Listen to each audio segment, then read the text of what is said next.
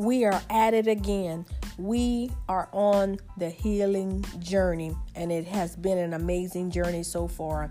I want to take the time to thank everyone who liked, shared, commented, inboxed us, text us, and just has been so supportive of, of this Healing Journey podcast. Again, we thank you. But before we continue on with our next episodes, I just want to stop and ask you what are you willing to, to give up and sacrifice in 2018 so you can be a better person in 2019 because healing starts now. In order for that that healing to to um, be created and for the momentum to keep going we gotta let go of toxic mindsets. We gotta let go of the old baggage and, and the old hurts and the old pain and the old luggage that we are carrying. We gotta drop it in 2018 we cannot carry it on in the 2019 so let's go Tell us what are some of the toxic thoughts that you want to let go in 2018 and how do you plan on moving forward in 2019?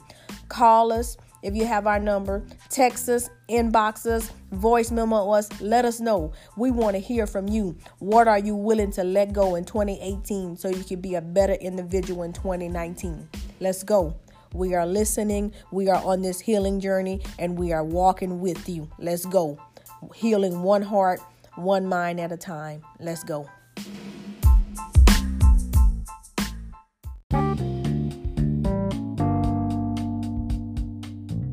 All right, everybody, it's Letitia again. We are on the healing journey. I am super excited. We have a, a male voice on this time. I know my husband will be on telling his story his side of the story in a few weeks, but this time I want you to hear from Derek. I worked with Derek before. He's a phenomenal guy. He has overcome um, some tragedy, a tragedy in his life.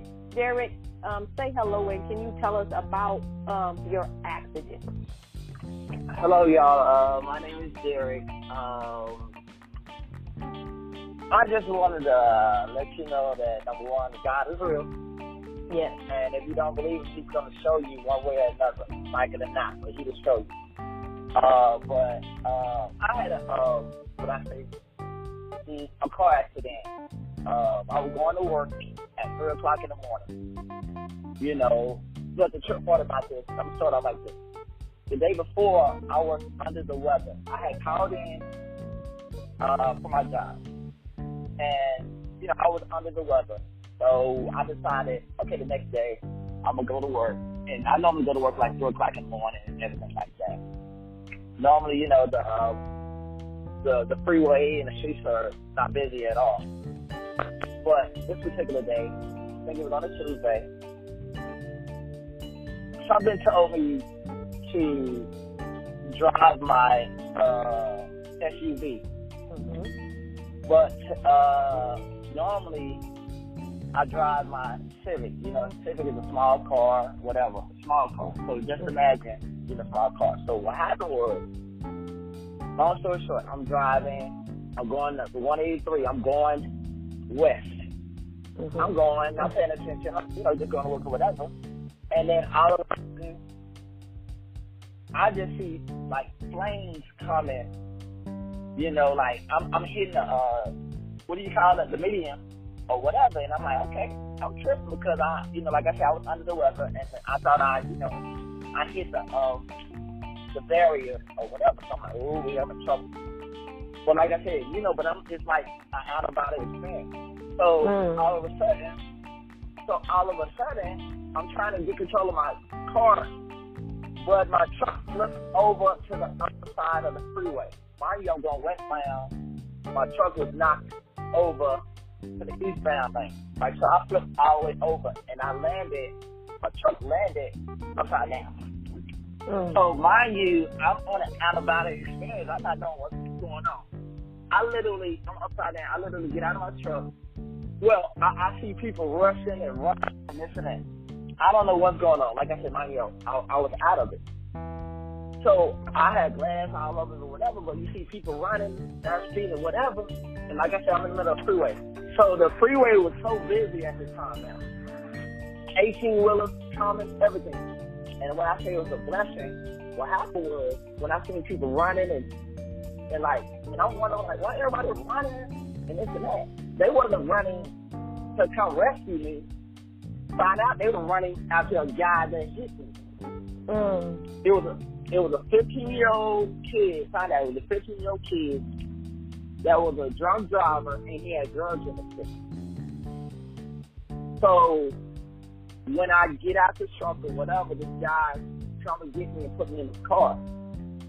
Look, I walked away from the injury, I mean, from the wreck, should I say, with like glass debris and maybe a scrape on my foot.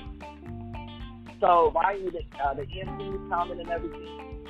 And when they seen my truck, because my truck was total and upside down, it was on, of fact, it was on K104 and it was on, on the news, it was on Channel 4. Um. But when they, when the EMT came and got me, the first thing he said to me, ain't no way you should have survived.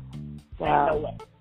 Wow. You didn't have no broken bones. You didn't have anything like that going on. Ain't no way you should have. I mean, you wasn't telling me that you, I mean, things doesn't happen. But he said, you know, he has seen minor accidents and people that survive.